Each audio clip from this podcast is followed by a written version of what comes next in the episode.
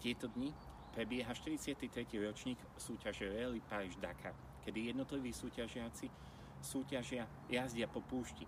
No myslím si, že nielen títo súťažiaci, ale my aj ako ľudstvo, ako celok sa nachádzame na púšti. Možno kvôli koronavírusu, možno kvôli iným situáciám. Možno tvojou púšťou je to, že musíš byť zavretá v jednom byte už niekoľko dní s deťmi. Možno je to to, že prežíva samotu a opustenosť. Možno je to smutok z toho, že niekto z tvojich blízkych je chorý alebo ho aj zomrel. Možno je to kvôli tomu, že už uh, si preplnený pesimizmom a negativizmom alebo frustrovaný z toho, že neustále musíme dodržiavať opatrenia a že sa zdá, že situácia sa nemení. Kde je tvoja púšť? Čo je tvojou púšťou? Včera mali na Rally Paris Dakar voľný deň. V sobotu 9. januára, aby na, načerpali silu. Myslím si, že práve pre nás, pre veriacich ľudí, pre ľudstvo ako celok môže byť voľným dňom, kedy Boh chce nám dať novú silu dnešný sviatok, sviatok Krstu Pána. Ježiš prichádza do Jordánu a otvorí sa nebo a zaznie otcov hlas. Toto je môj milovaný syn. Odvtedy sa nebo nezatvorilo. Nebo je otvorené a otec aj dnes chce prehovoriť do tvojho srdca.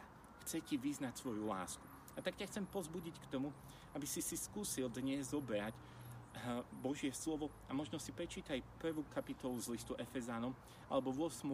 kapitolu z listu Rímanom. Dovol otcovi, aby prehovoril k tvojmu srdcu, aby jeho láska ťa dnes posilnila. Avšak dnešný deň nemá byť len nejakým takým dňom oddychu alebo voľna, alebo len prijatia takého plitkého pozbudenia. Vonkoncom nie. Dnešný sviatok je veľmi mimoriadný.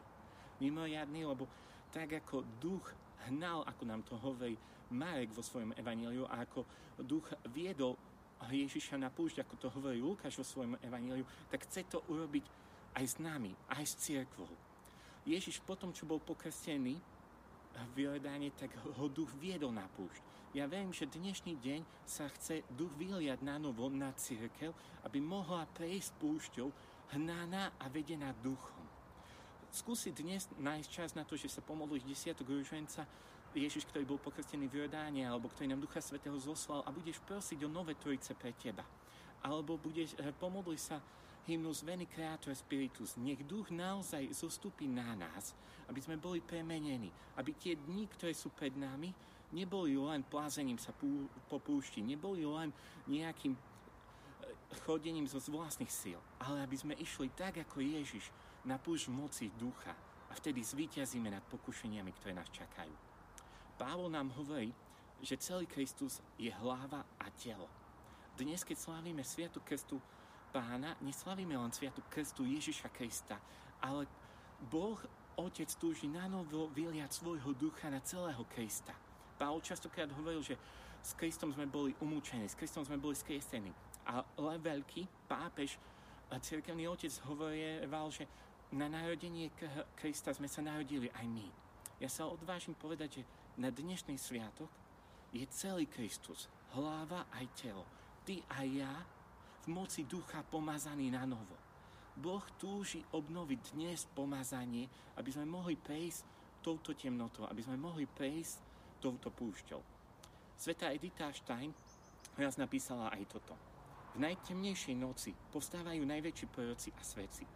Avšak oživujúci prúd mystického života zostáva neviditeľný Istotne rozhodujúce udalosti svetových dejín boli podstatne ovplyvnené dušami, o ktorých dejepisné knihy nič nehovoria. A ktoré to boli duše, čo im treba ďakovať za rozhodujúce udalosti nášho osobného života? To sa dozvieme až ten deň, keď sa všetko skryté odhalí. Dnešný deň môže byť dňom, kedy Otec nánovo ťa pomáže, kedy nánovo vyleje svoju milosť, svojho svetého ducha, kedy zažiješ nové trojice, aby uprostred tejto temnoty bolo obnovené tvoje pomazanie, prorocké pomazanie, ktoré si dostal v kreste. Počas tohto dňa dovol Otcovi, aby prehovoril k tvojmu srdcu, aby tak posilnil ťa svoju lásku. Dovol mu, aby vylial svojho svetého ducha a dovol mu, aby obnovil v tebe prorocké pomazanie.